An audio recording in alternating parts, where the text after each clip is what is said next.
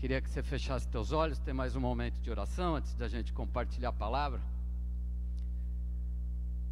Pai, em nome do teu santo Filho Jesus Cristo, nosso Senhor e Salvador, nós colocamos diante de ti esse dia, esse momento, essa palavra que vem do Senhor. Peço que o Senhor se revele através do teu Santo Espírito, como já louvamos aqui, pedimos a tua presença seja de fato aqui no nosso meio, revelando na vida de cada um de nós aquilo que o Senhor tem para falar para as nossas vidas hoje.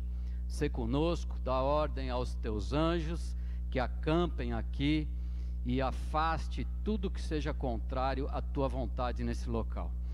Que o teu poder e graça e manifestação seja vista e de maneira clara no coração de cada um de nós. Em nome de Jesus que oramos. Amém? Então, quando Maurício me pediu para compartilhar a palavra com vocês hoje, me veio na minha mente, no meu coração, um tema que já faz tempo que borbulha no meu coração e me traz bastante conforto. Eu queria compartilhar com vocês algo que eu dou o nome de as faces da fé. Tem alguns aspectos na fé cristã que a gente precisa entender e ficar claro no nosso coração, na nossa mente, o que que o que, que Deus e a palavra de Deus quer dizer a respeito dela. Né? Então, indo direto ao assunto, lá em Hebreus capítulo 11, versículo 1, traz a definição do que é fé na Bíblia. Hebreus capítulo 11, versículo 1. Eu trouxe duas versões para gente, para ficar mais clara a definição. Diz assim: na versão nova tradução da linguagem de hoje, fala que a fé é a certeza de que vamos receber as coisas que esperamos e a prova de que existem coisas que não podemos ver. Na tradução ao meio da revista atualizada, que é a mais comum, é a que eu uso na minha Bíblia, normalmente, diz lá: Ora, a fé é a certeza das coisas que se esperam e de fatos, e a convicção de fatos que não se veem.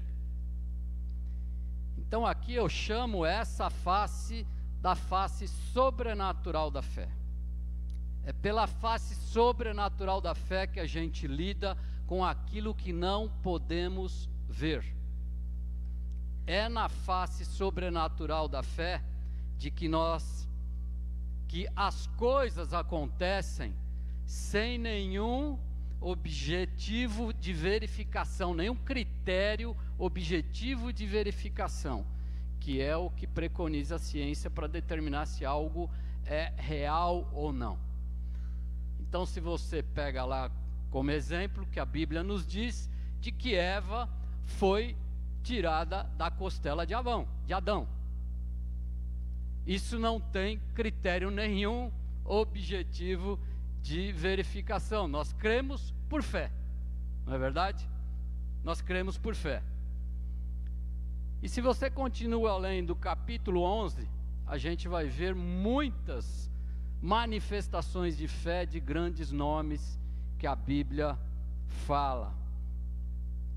Então, lá no versículo 7, ainda no capítulo 11, fala lá sobre Noé, que diz assim: Pela fé, Noé, divinamente avisado das coisas que ainda não se viam, temeu e, para a salvação da sua família, preparou a arca, pela qual condenou o mundo e foi feito herdeiro da justiça, que é segundo a fé. Então, assim, imaginem hoje Deus falar com vocês, para vocês saírem daqui e construírem uma arca, porque Ele vai inundar a terra, porque não aguenta mais o pecado. Foi isso que Deus pediu para Noé naquela época. Precisava ter fé para se passar por maluco, construir uma arca que coubesse lá a sua família e um casal de cada espécime de animais. Nos parece bem, me parece bem louco isso. Aí no versículo 8, mais uma manifestação de fé através da vida de Abraão. Diz lá, versículo 8: Pela fé, Abraão, quando chamado, obedeceu, a fim de ir para algum lugar que devia receber por herança e partiu sem saber para onde ia. Eu fico imaginando Deus falando conosco hoje: olha, preparem suas malas, avisa tua mulher que nós vamos. Hashtag partiu, só Deus sabe para onde. E vai, sem titubear. Gente, é coisa meio de louco, mas precisa de fé para obedecer isso e, por fé, partir, não é? No versículo 17, Abraão ainda diz lá: Pela fé ofereceu Abraão a Isaac. Quando foi provado, ofereceu Isaac. Estava mesmo para sacrificar o seu unigênito, aquele que acolheu alegremente as promessas. Para mim, essa passagem referente ao sacrifício de Isaac é uma coisa totalmente maluca. Eu fico imaginando Abraão recebendo essa ordem: Senhor, isso está de brincadeira. Cem anos esperando para poder ter um filho, agora o Senhor pede para que eu o sacrifique. É coisa de louco um negócio desse. Não sei quem estava mais louco. Deus, quando pediu isso para Abraão, ou Abraão que foi lá e obedeceu. Não é? A gente conhece a história, sabe que Abraão obedeceu, mas nos 45 do segundo tempo, vai lá o anjo e fala: Para com isso, Abraão, não precisa mais. Já estou certo de que você é um homem obediente, que a tua fé o trouxe até aqui mas é uma coisa de maluco, não é? Eu também tive uma experiência que foi tida como uma coisa de meio de maluco. Acho que muitos já sabem, já contei aqui algumas vezes, meu filho, quando tinha 40 dias de vida, ele fez uma cirurgia de coração e no dia da cirurgia, quatro, umas 5, 6 horas da manhã, foi foram lá eu e Márcia para deixá-lo para a cirurgia. E ali nós deixamos, oramos com ele e entregamos ele nas mãos ali daqueles médicos. Naquele momento eu voltei para minha casa, eu coloquei pijama, vesti pijama e fui dormir. eu dou risada agora.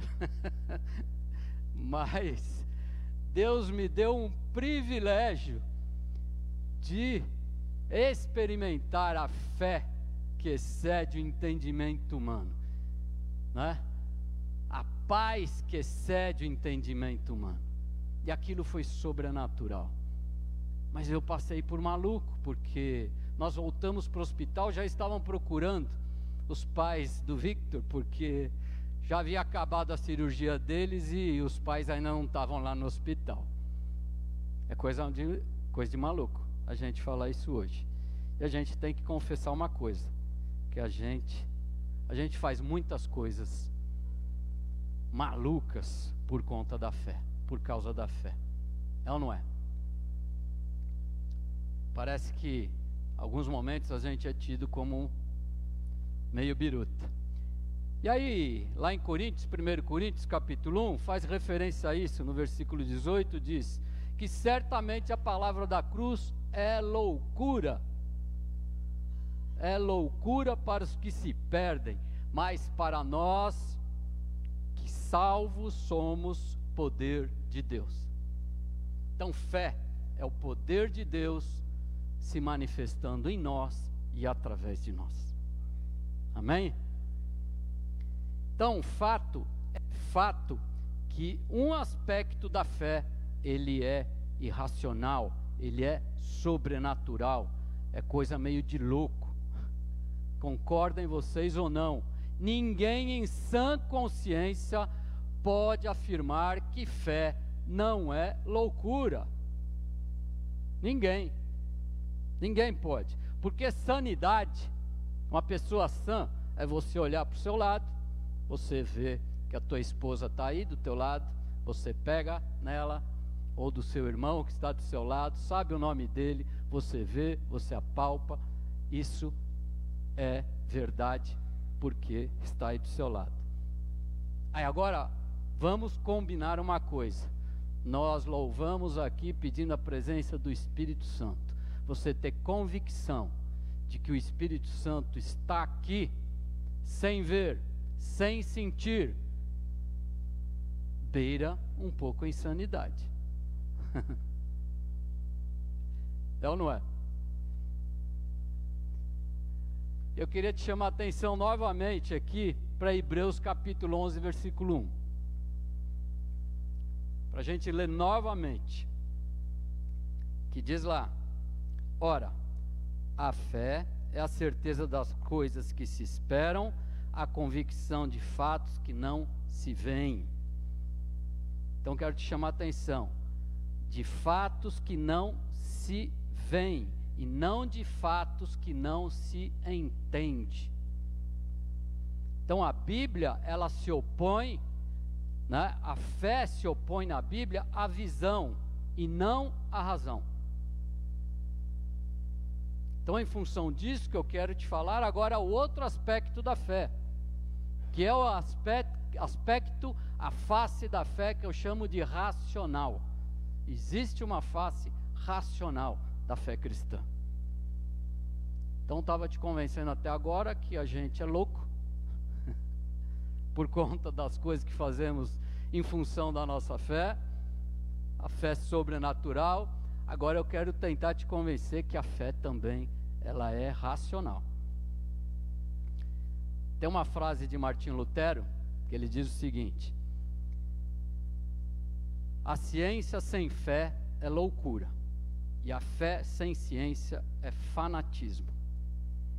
A ciência sem fé é loucura e a fé sem ciência ela é fanatismo.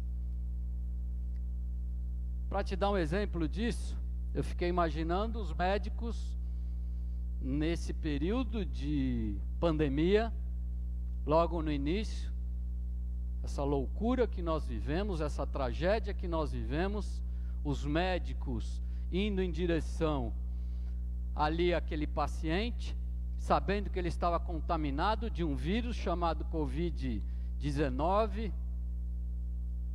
que estava matando muitas, centenas de pessoas diariamente, e ele não tinha a mínima noção do que era aquilo, como tratar aquilo, aquele médico, sem ele saber, ele precisava de fé.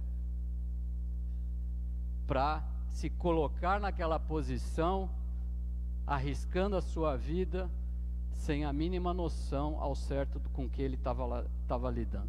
Então aqui entra o aspecto de que fé, de que ciência sem fé é loucura.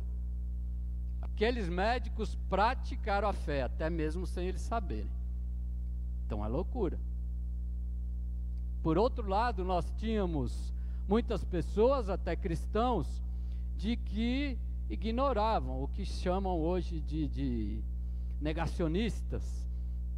Não é? Não existe a doença, não precisa usar máscara, não precisa tomar vacina, pode ficar em aglomeração. Só criam de que era necessário as bênçãos de Deus para livrá-lo ali do Covid. Usavam ali né, Deus apenas como um amuleto de espanta-doenças. Aqui a gente explica que a fé que desconsidera a ciência, ela é fanatismo. Tá claro esse aspecto até aqui, gente? Então, quando eu estou falando de fé, da face racional da fé, eu queria compartilhar com vocês é do aspecto que a gente da prática que nós devemos usar a nossa mente, nosso entendimento, o nosso discernimento para nessa prática de fé racional. Até porque todos esses atributos foi até o próprio Deus que nos deu. Não é verdade? Eu queria começar falando a respeito do pensamento, não é? Porque o pensamento do homem, ele tem um poder tremendo de moldar as suas próprias ações. A história aí está repleta de exemplos, né, de ideias que influenciaram muitas pessoas, muitas, né, movimentos ali que apresentaram uma filosofia, ali incrementaram a imaginação das pessoas e acabaram cooptando muitos devotos a respeito disso. Se a gente parar para pensar, pessoas que influenciaram pessoas demais na história, nós lembramos de Hitler, lembramos de Napoleão, lembramos de Marx, e nós não estamos falando aqui de religião, Estamos falando de pessoas que disseminaram ideias boas ou ruins. Na minha opinião, aqui todas ruins, mas você pode discordar. Então, quando eu falo de, de pensamento, tem um ditado que, que, que eu gosto, não sei o autor desse ditado, talvez vocês conheçam, que reflete bem do perigo que existe de um pensamento mal administrado na nossa mente. Então esse ditado diz assim que tudo começa com um pensamento. Ele diz lá: semeie um pensamento, colha um ato. Semeie um ato, colha um hábito. Semeie um hábito, colha um caráter. Semeie um caráter, colha um destino. Então a dinâmica do pensamento é mais ou menos assim: vem um pensamento na sua mente, aquilo pode se tornar numa atitude, você passa a agir daquela maneira, aquelas atitudes podem começar a fazer parte do hábito da sua vida, aquele hábito passa a fazer parte do seu caráter e aquele caráter vai determinar o seu destino. E o seu destino pode ser vida eterna ou a morte eterna. Tudo começa no pensamento. O pecado começa num pensamento. E a vida eterna também pode começar num pensamento. Então, o que eu quero dizer com vocês é que boa parte do mundo hoje ele é dominado por ideologias, por ideologias que, que se não forem falsas, são totalmente estranhas ao Evangelho de Cristo. Totalmente estranhas. Nós estamos vivendo mais do que nunca uma batalha de ideologias, de ideias, de argumentos do que é certo e do que é errado. É ou não é? Tem bombardeado as nossas famílias, as nossas casas, questionando nossos valores, nossas crenças. E pasmem, tem muitos cristãos que defendem essas ideologias estranhas ao Evangelho. E eu só imagino uma coisa. Eu só posso pensar a seguinte coisa: de que esses cristãos ou não entenderam essas ideologias estranhas ou não entenderam o Evangelho. Porque são totalmente contrárias, totalmente antagônicas.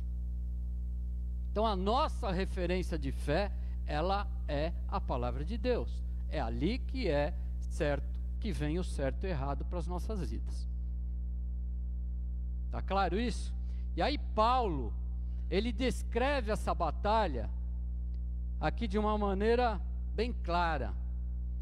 Está lá em 2 Coríntios capítulo 10.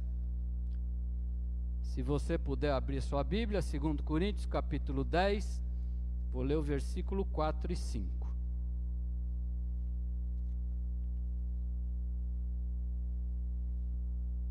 Está lá. Não sei qual é a versão que revista atualizada. Vamos ver se é a mesma que eu estou usando. Então diz lá. Versículo 4.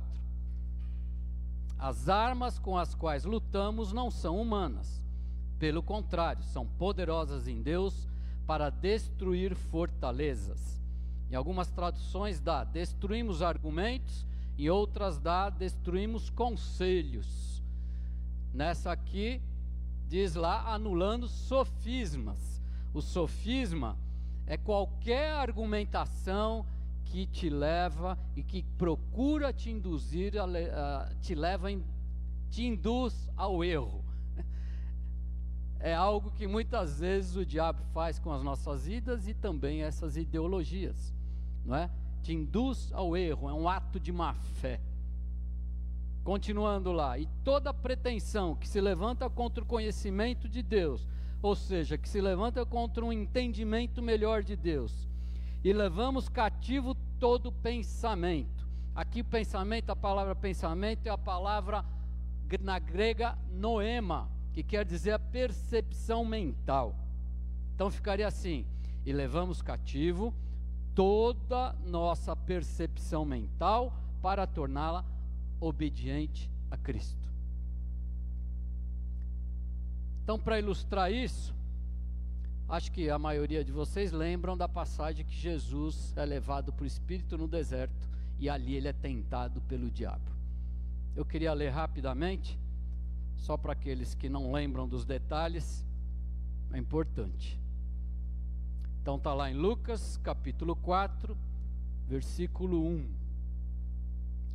Ele diz assim: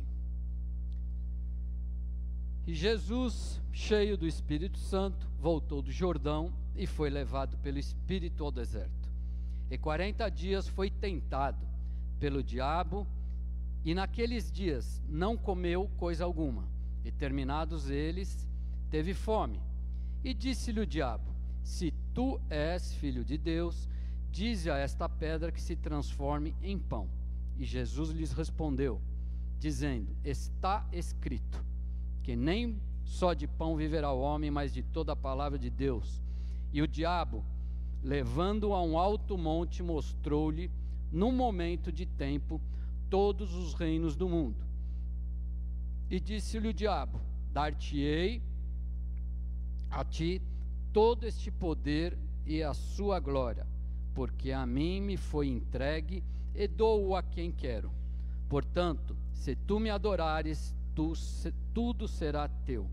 E Jesus respondeu-lhe, respondendo, disse-lhe: Vai-te para trás de mim, Satanás, porque está escrito: Adorarás o Senhor teu Deus e só ele servirás. Levou também a Jerusalém e pô-lo sobre o pináculo do templo e disse-lhe: Se tu és filho de Deus, de Deus, lança-te daqui para baixo, porque está escrito: Percebe aqui que o diabo está lançando um sofisma sobre a vida de Jesus. Está falando a respeito da própria palavra, o próprio diabo falando da palavra para Jesus aqui. E disse lá: Mandará os seus anjos acerca de ti, que te guardem e que te sustenham nas mãos, para que nunca tropeces com o teu pé em nenhuma pedra. E Jesus respondendo, disse-lhe: Dito está, não tentará o Senhor teu Deus. E algumas traduções diz não tentará o Senhor teu Deus ou não tentará o teu Deus com tolas provas. E acabando o diabo toda a tentação, ausentou-se dele por algum tempo. Então percebam de que Jesus aqui, ele não deu espaço para nenhum debate. Problema já estava decidido na mente de Jesus Cristo. Porque a Bíblia já tinha, a palavra de Deus já tinha estabelecido sobre a vida dele o que era certo e o que era errado. Não teve conversa, não teve discussão com o diabo. Já estava lá tudo esclarecido. Isso aqui eu chamo uma manifestação de fé racional. É racional. Então, assim, quanto mais exposto eu estou à palavra, mais menos exposto eu estou às ideologias estranhas ao Evangelho. Percebe? Então entendam assim que Muitas vezes a batalha é, na verdade, a verdade de Deus se sobrepondo às mentiras do diabo e dos homens tentando introduzir ideologias estranhas no nosso meio. Então, na maioria das vezes, a gente começa uma evangelização, presta atenção que isso faz todo sentido. A gente começa uma evangelização de alguém, falar de Jesus para alguém, pelo convencimento, pelos argumentos, pelos argumentos bíblicos, pelos argumentos na nosso próprio testemunho. Nós convencemos as pessoas através de ideias, de argumentos. Mas óbvio que por outro lado a gente tem que contar com a ação do Espírito Santo para convencer o coração daquela pessoa, abrir os ouvidos dela para que aquela palavra passe a fazer sentido para a vida dela. Abram os ouvidos, os olhos espirituais dela. Então aqui o nosso trabalho é de convencer a pessoa, mas a conversão é obra do Espírito Santo. A gente entra com o aspecto, com a face racional da fé e o Espírito Santo com a sobrenatural da fé. Amém? Então, assim, continuando esse raciocínio, a Bíblia diz que nós fomos criados à própria imagem de Deus. Então, em uma das uma das características da semelhança divina mais nobres que tem é a característica de é a capacidade que Deus deu nos deu de pensar, de pensar. Então apenas o homem e a mulher foram abençoados com o que é chamado de entendimento. Se você vai lá no capítulo 2 e 3 lá da Bíblia, em Gênesis, a gente vê o homem se comunicando com Adão e Eva, de uma maneira que ele não se comunica com os animais. Não é? Então ele espera ali que Adão e Eva coopere com ele, no cuidado, na forma, de uma forma inteligente, que coopere com ele de uma forma inteligente, de uma forma consciente, preservando ali o jardim ah, que Deus deu para eles morarem. É? E que eles discriminem racionalmente o que é certo e o que é errado, o que eles podem fazer e o que eles não podem. E aí a história você já sabe que a Eva foi lá e fez justamente aquilo que não podia. e aí, depois disso, ainda Deus chama os dois para darem nomes aos animais, simbolizando assim o senhorio sobre eles. E lá no Salmo 32, versículo 9, deixa claro isso, porque ele diz assim: Não sejais como o cavalo, nem como a mula, que não tem entendimento, cuja boca precisa de cabresto e freio para que não se cheguem a ti. Então, assim, os homens foram criados para agir através de uma escolha inteligente, e os animais através do instinto. Diferentemente de um animal, que um cachorro que vê uma cadela do outro lado da rua, o cachorro sai correndo e vai cheirar o traseiro da cadela. o homem, se vê uma mulher atraente, ele pode se controlar através de uma escolha inteligente. Infelizmente, muitos não fazem essa escolha mas é a real. Né? Foi feito para agir de forma racional e inteligente o homem. E aí, tem algumas passagens também que me levam a crer e até a dizer que a revelação de Deus é uma revelação racional, né? Tanto a revelação da natureza como nas Escrituras.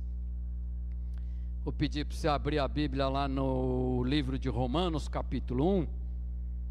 Romanos 1, no versículo 19.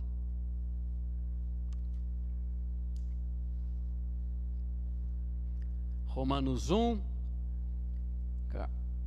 versículo 19. Vou ler até o 21. Diz assim: Pois o que Deus, pois o que de Deus se pode conhecer é manifesto entre eles, porque Deus lhes manifestou, pois desde a criação do mundo os atributos invisíveis de Deus, seu eterno poder e sua natureza divina têm sido vistos claramente, sendo compreendidos por meio das coisas criadas, de forma que tais homens são indesculpáveis, porque tendo conhecido a Deus, não glorificaram como Deus, nem lhe renderam graças, mas os seus pensamentos tornaram-se fúteis e os seus corações insensatos se obscureceram.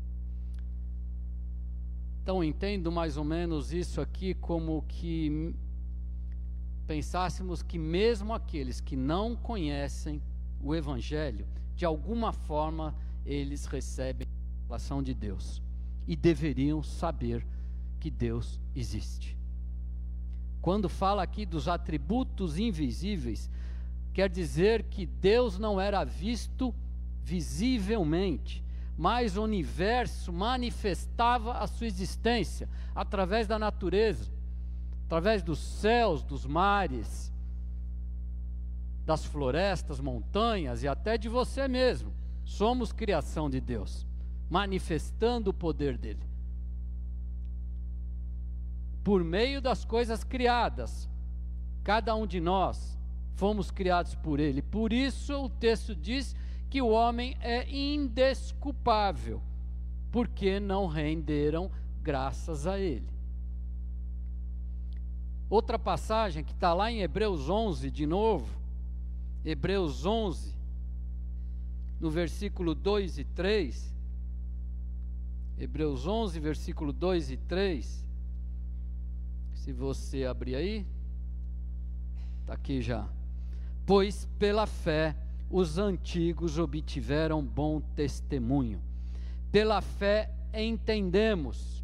O entendemos aqui é a palavra voel, V-O-E-W no grego, que quer dizer perceber com a mente. Então ficaria assim: pela fé, pela fé percebemos com a nossa mente que foi o universo formado pela palavra de Deus. De maneira que o visível veio a existir das coisas que não aparecem ou não eram visíveis. Aqui ele está fazendo uma referência a Gênesis 1, de qual se refere à criação dos céus e da terra e tudo que neles há. Vocês lembram lá da passagem?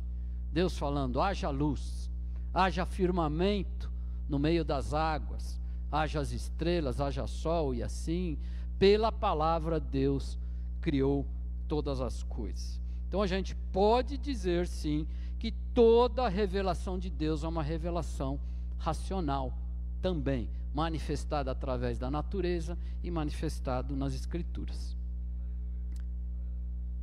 Aí para entender um pouquinho melhor isso, que talvez fique um pouquinho complexo, eu vou te falar mais algumas passagens que mostra que fé e razão podem andar juntas. Segundo Pedro, capítulo 1, versículo 5. Segundo Pedro, capítulo 1, versículo 5. Diz lá: Por isso mesmo, empenhem-se para acrescentar à sua fé a virtude, a virtude o conhecimento Conhecimento aqui é a palavra gnosis, que quer dizer inteligência, entendimento. Em Efésios capítulo 1, versículo 17. Efésios 1, 17. Diz assim: Peço que o Deus de nosso Senhor Jesus Cristo, o glorioso Pai, lhes dê espírito de sabedoria e de revelação, no pleno conhecimento Aqui, pleno conhecimento quer dizer epignosis é a palavra, que é algo que o dicionário diz que é uma preposição de intensificação, é um conhecimento mais preciso, mais correto. E aí, terminando pelo conhecimento dele. Você vai lá agora em Filipenses capítulo 1, já estou caminhando para o final. Filipenses capítulo 1, versículo 9 e 11. Diz lá: Esta é a minha oração, que o amor de vocês aumente cada vez mais no pleno conhecimento. Aparecendo aqui pignoses novamente. E em toda percepção. Percepção aqui é a palavra no grego aisteses, que quer dizer a percepção não apenas pelos sentidos, mas pelo intelecto. Para discernirem, o que, que a palavra de o que o dicionário, aliás, diz a respeito de discernirem. Diz aqui que é conhecer ou ver distintamente, avaliar, fazer a distinção entre duas ou mais coisas. Então, continuando, discernirem o que é melhor, a fim de serem puros e irrepreensíveis até o dia de Cristo, cheios do fruto da justiça, fruto de quem vem por meio de Jesus Cristo para a glória e louvor de Deus. Então, até aqui, eu quis te convencer de que não há dúvida de que o apóstolo Paulo, através dessas passagens aqui, ele considerava como fundamento da fé cristã o entendimento, a compreensão, o discernimento. É fundamento da nossa fé esses atributos. Porque fé, queridos, não é credulidade. A credulidade, você ser crédulo, é você ser convencível de alguma coisa, é você ser até incapaz de raciocinar a respeito das suas crenças. O dicionário diz que o crédulo, é, a credulidade, diz que é a tendência de acreditar em tudo aquilo que se lê ou que se ouve de ontem. Fala que é ingenuidade, é simplicidade. Cuidado, cuidado, irmãos, com as fake news das doutrinas que estão tentando lançar no nosso meio, na sua família, na sua mente, na família, nos nossos filhos. Cuidado. Eu vou terminando dizendo que fé, que é um grande erro, é um grande erro a gente supor que fé e razão são incompatíveis. É um grande erro. Porque a Bíblia, a fé e a visão são colocadas em oposição na Bíblia, não fé e a razão. Não a fé e a razão. A fé cristã, ela não é burra. Ela não é burra. A Márcia até esse final, esse, essa semana falou na live das mulheres aqui, eu falei, ixi, você está copiando algumas coisas que eu vou falar na minha pregação lá. Ela falou de fé e ciência, não é? E, e citou esse versículo está lá em Mateus 24, 37, que o próprio Jesus falou, não é? Amarás o Senhor teu Deus de todo o teu coração, de toda a tua alma e de todo o seu entendimento. Gente, a nossa fé é uma fé inteligente. E vocês não têm noção do conforto que isso me traz. Porque eu passei anos da minha vida crendo de que pedaços de vidro, cristais, podiam me proteger. Passei anos da minha vida crendo que horóscopo do meu signo de Aquário determinava o meu futuro. E eu cria naquilo, nos gnomos, nos incensos, nos mantras. Eu fui burro demais. Por anos, a minha fé foi burra. Eu achava que eu era inteligente, mas a minha fé foi burra por muitos anos. Então isso me dá um conforto tremendo. Eu entender que essa fé é uma fé inteligente, a fé cristã. E aí você passa a partir de hoje, né, ter ciência pelo menos porque você age como louco. Que é razoável a gente fazer loucuras por causa da fé, não é? E fé, queridos, não é otimismo, não é um otimismo desmedido, não é um pensamento positivo. Eu tinha pensamento positivo. Fé não é pegar uma promessa que muitos gostam lá, aquela promessa lá que diz: Eu tudo posso naquele que me fortalece, e aí sai por aí fazendo um monte de dívida e começa a falar um mantra para ele mesmo: Deus vai prover, vai prover, sem dinheiro no banco, e sai por aí gastando, e Deus vai prover. E se Deus não prover, ele vai falar, alguém vai falar que foi falta de fé. Isso não é fé cristã, queridos, isso é burrice. Isso é burrice. Não tem nada a ver com fé cristã. Então a pergunta é que nós temos que ter claro na nossa mente quando alguém te perguntar: você crê em quê? Você crê em quem? Você tem que estar claro no seu coração e na sua mente porque você crê em Deus. Porque a fé cristã, ela é inteligente, ela é racional, no sentido de que você confia nas promessas de Deus e no seu caráter. Você confia em alguém que é digno de confiança. A fé cristã, ela tem seu lado racional, porque ela vem se apoiando de forma refletida e segura na fidelidade de Deus para conosco. Nós muitas vezes nós vacilamos na nossa fé porque a gente olha para as circunstâncias de vez de olhar para as promessas. E a nossa fé fica assim pequenininha, porque nós não pensamos, nós não pensamos, porque nós permitimos que essas circunstâncias tomem conta da nossa mente e nos controlem. Então, queridos, ora você está navegando aí pela face sobrenatural da fé, que é tremendo, é maior barato,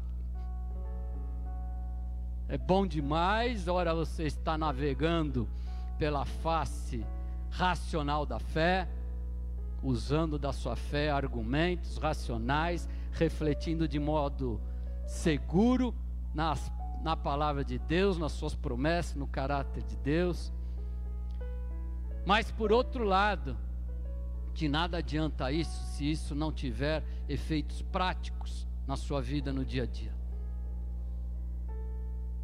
É aí que entra outro aspecto da fé, que é a face prática da nossa fé. Lá em Tiago, capítulo 1, no livro de Tiago, capítulo 2, aliás, versículo 18, Tiago 2,18 diz assim: Mas alguém dirá: Tu tens fé e eu tenho obras. Mostra-me essa tua fé sem as obras, e eu com as obras te mostrarei a minha fé. Alguns entendem isso como obras sociais, mas eu tenho um entendimento disso que pode ser aquilo com o que nós estamos comprometidos a fazer.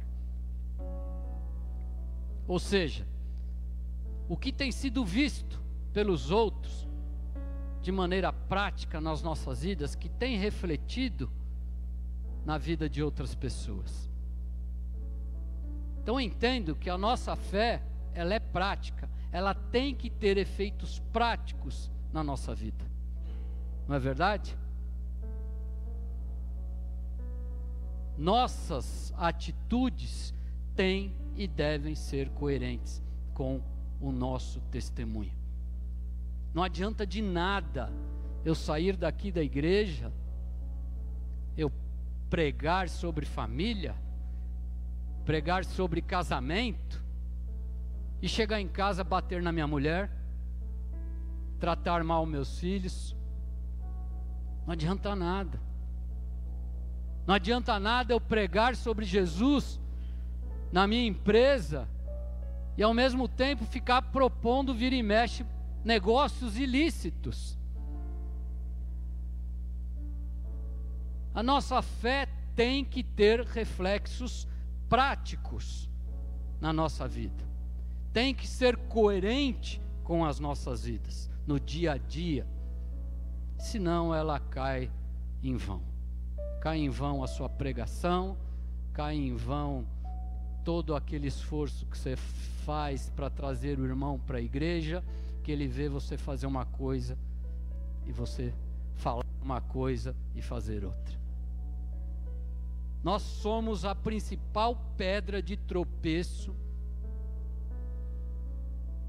que tem no Evangelho para aqueles que não conhecem o Evangelho. Somos cada um de nós, porque as pessoas veem o que Jesus fez, está fazendo nas nossas vidas através do nosso testemunho. Pensem nisso. E que a tua fé racional, tua fé sobrenatural possa ter efeitos práticos e positivos. Então, encerrando somente, é andando pela face ali sobrenatural, pela face louca da fé, pela face racional da fé, defendendo a nossa fé através de maneira refletida, segura, convencidos do caráter de Deus, das obras, das suas promessas e praticando nossa fé através do nosso testemunho que nós vamos poder viver a plenitude da fé cristã. Amém? Pedir para você fechar teus olhos. Vamos orar. Pai, eu te louvo e te bendigo, porque aqui através da tua palavra, o Senhor tem se revelado a cada um de nós de maneira profunda, nos ensinando, Pai, a cada dia a respeito daquilo que é precioso a cada um de nós, que é a nossa fé, e precioso a Ti também. Sabemos que a fé é um dom do Senhor para cada um de nós.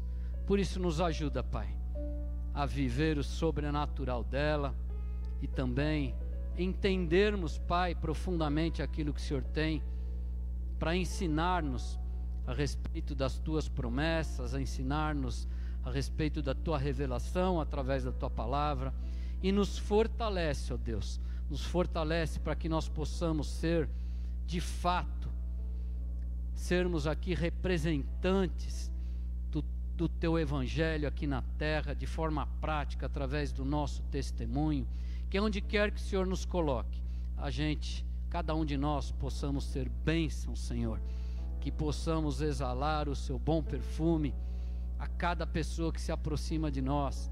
Que as pessoas queiram, Pai, aquilo que há em nós, que muitas das vezes não, não sabem, mas querem desse poder que é manifestado em nós, que é o Teu Santo Espírito. Nos ajuda, porque se não for pela Tua graça, pela Tua misericórdia, nós não podemos nos abençoa, nos guarda, e eu te peço em nome de Jesus que o Senhor se revele a cada um daqueles que, que estão aqui nessa manhã, em nome de Jesus que eu oro. Amém.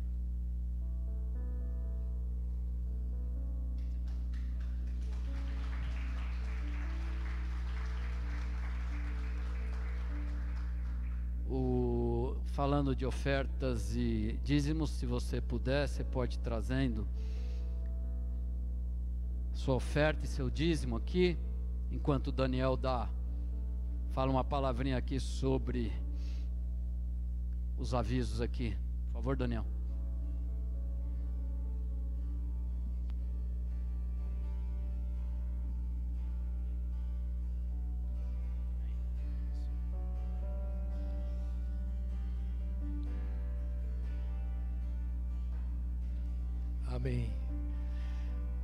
Traga sua oferta, seu dízimo ao Senhor.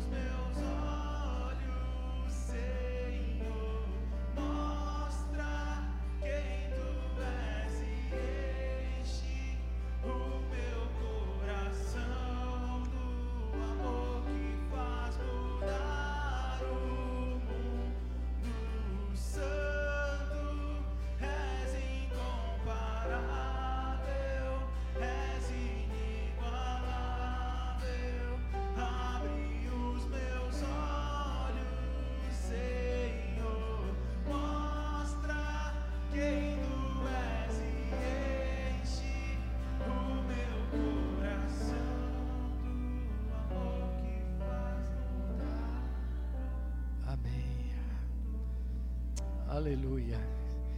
Quem está entendendo hoje sobre fé aqui? Você entendeu um pouquinho, querido? Deus falou com você hoje? Sabe que eu estava ali sentado ouvindo o pastor Márcio. Deus ministrou isso no meu coração. Confie em Deus sempre. Aleluia. Aleluia. Sabe por quê, querido? Fui entendendo aqui pela palavra do, do pastor Márcio. Essa fé mesmo. Não é essa fé que nós às vezes imaginamos. Mas Deus é o Deus dos impossíveis. Aleluia. Então, na medida que nós aprendemos de Deus, conhecemos a Deus, estabelecemos não uma fé cega, uma fé utópica. Aleluia. Deus vai dando a cada um de nós uma medida de fé, querido. Aleluia. Eu recebi uma medida nova de fé aqui nesta manhã. Você recebeu aí, querido? Aleluia. Sabe por quê que Deus quer te dar isso, querido? É porque a fé no dia da tua batalha, você possa entender, aleluia, que Deus tudo pode. Que Deus tudo pode. Amém, querido? Aleluia, uma palavra maravilhosa de Deus. Por isso que Jesus mesmo disse: tudo é possível aquele que crê.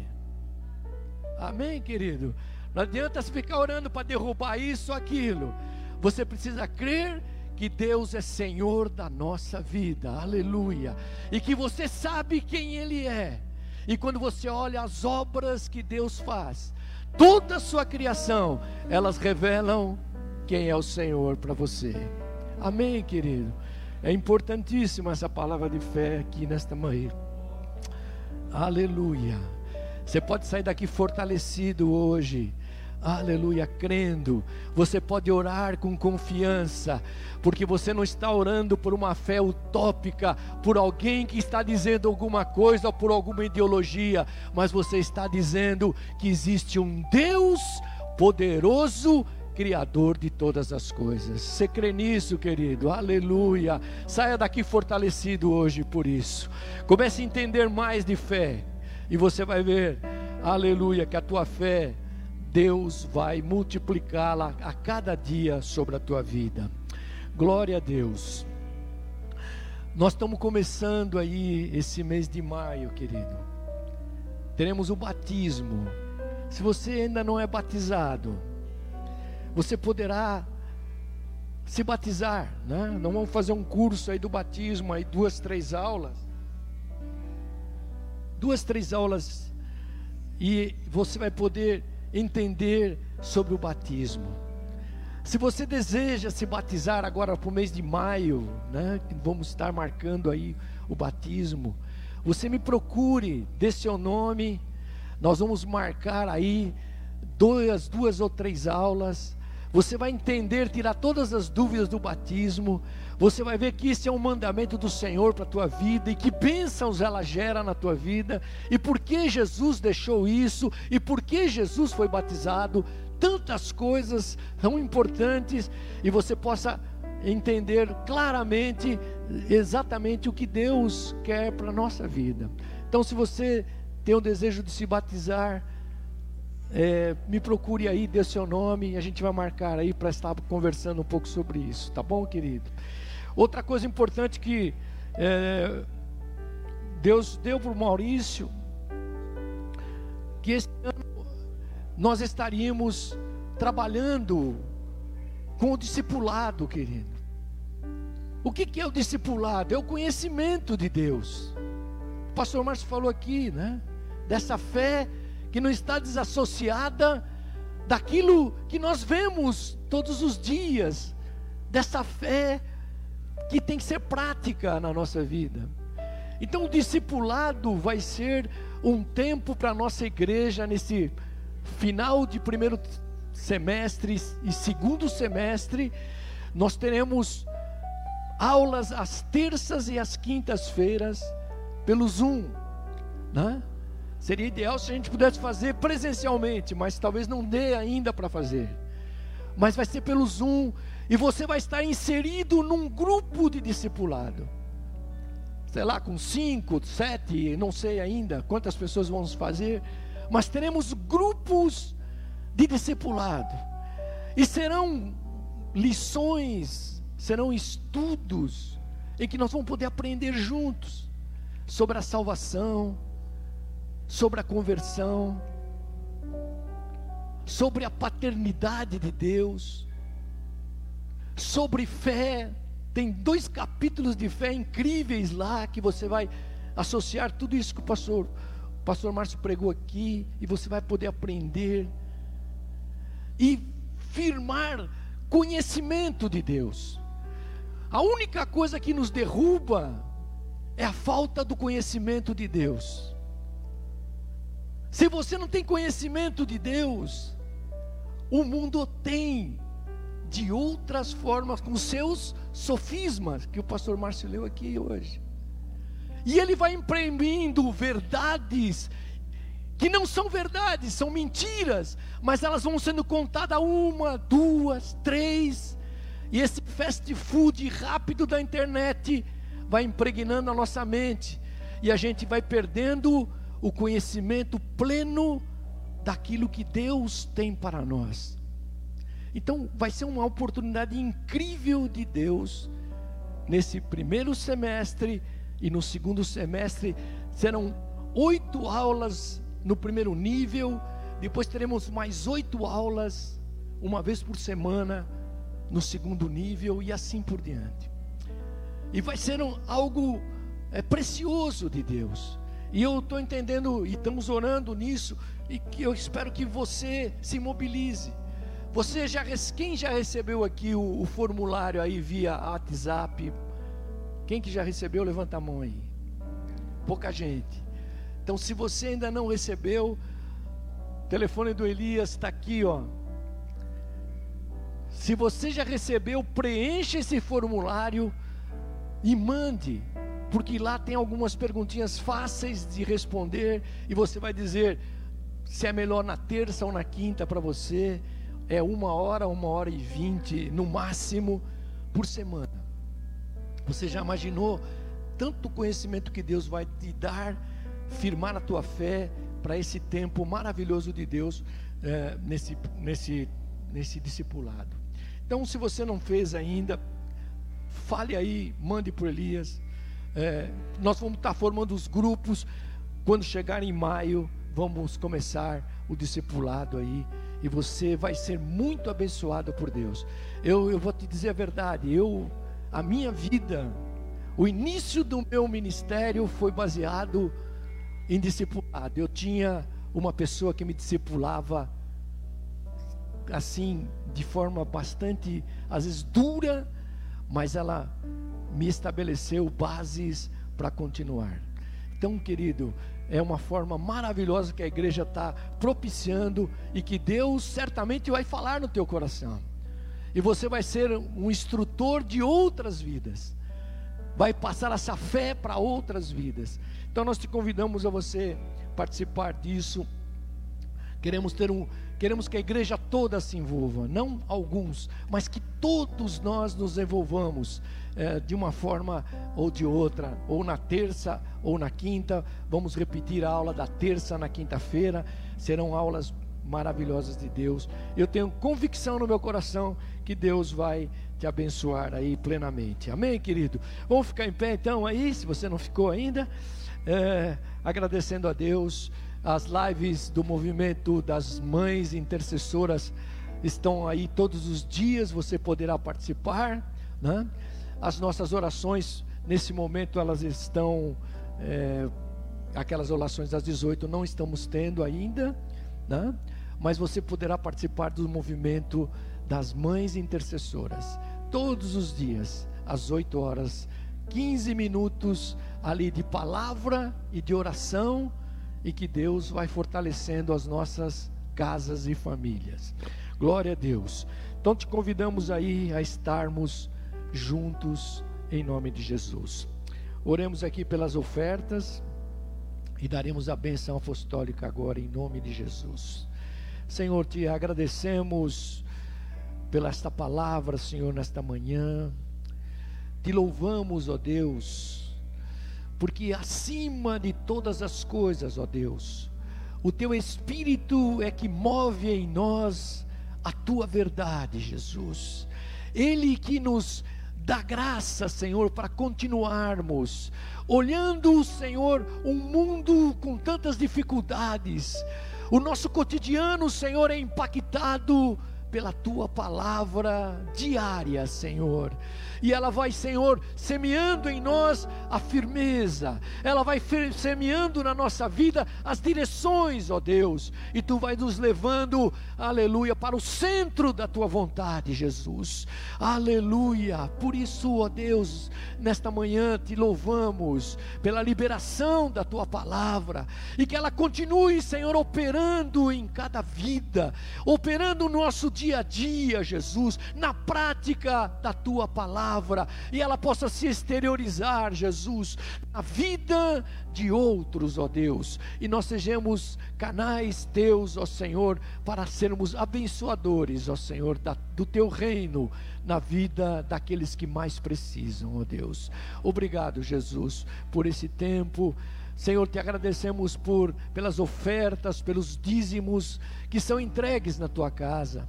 Te louvamos, Senhor, pela vida de cada um, Senhor Jesus, que tem entendido, ó Deus, é, e tem sido, Senhor, instrumento teu, sustentador do teu reino.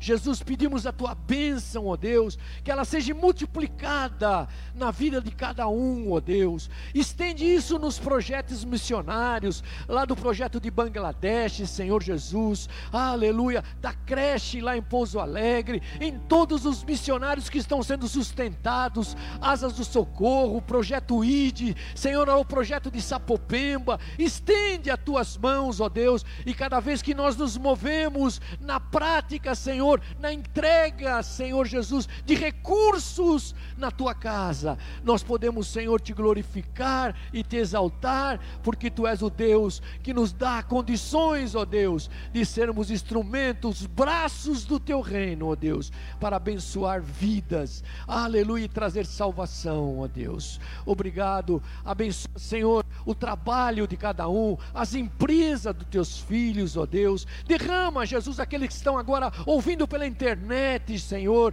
eles também sejam abençoados por ti. A tua boa mão, Senhor, se estenda sobre cada negócio, sobre cada trabalho, sobre os profissionais liberais. Senhor, que haja um grande mover do teu Espírito Santo. Graças te damos por isso, Senhor. Abençoamos a tua igreja para uma semana extraordinária, Jesus.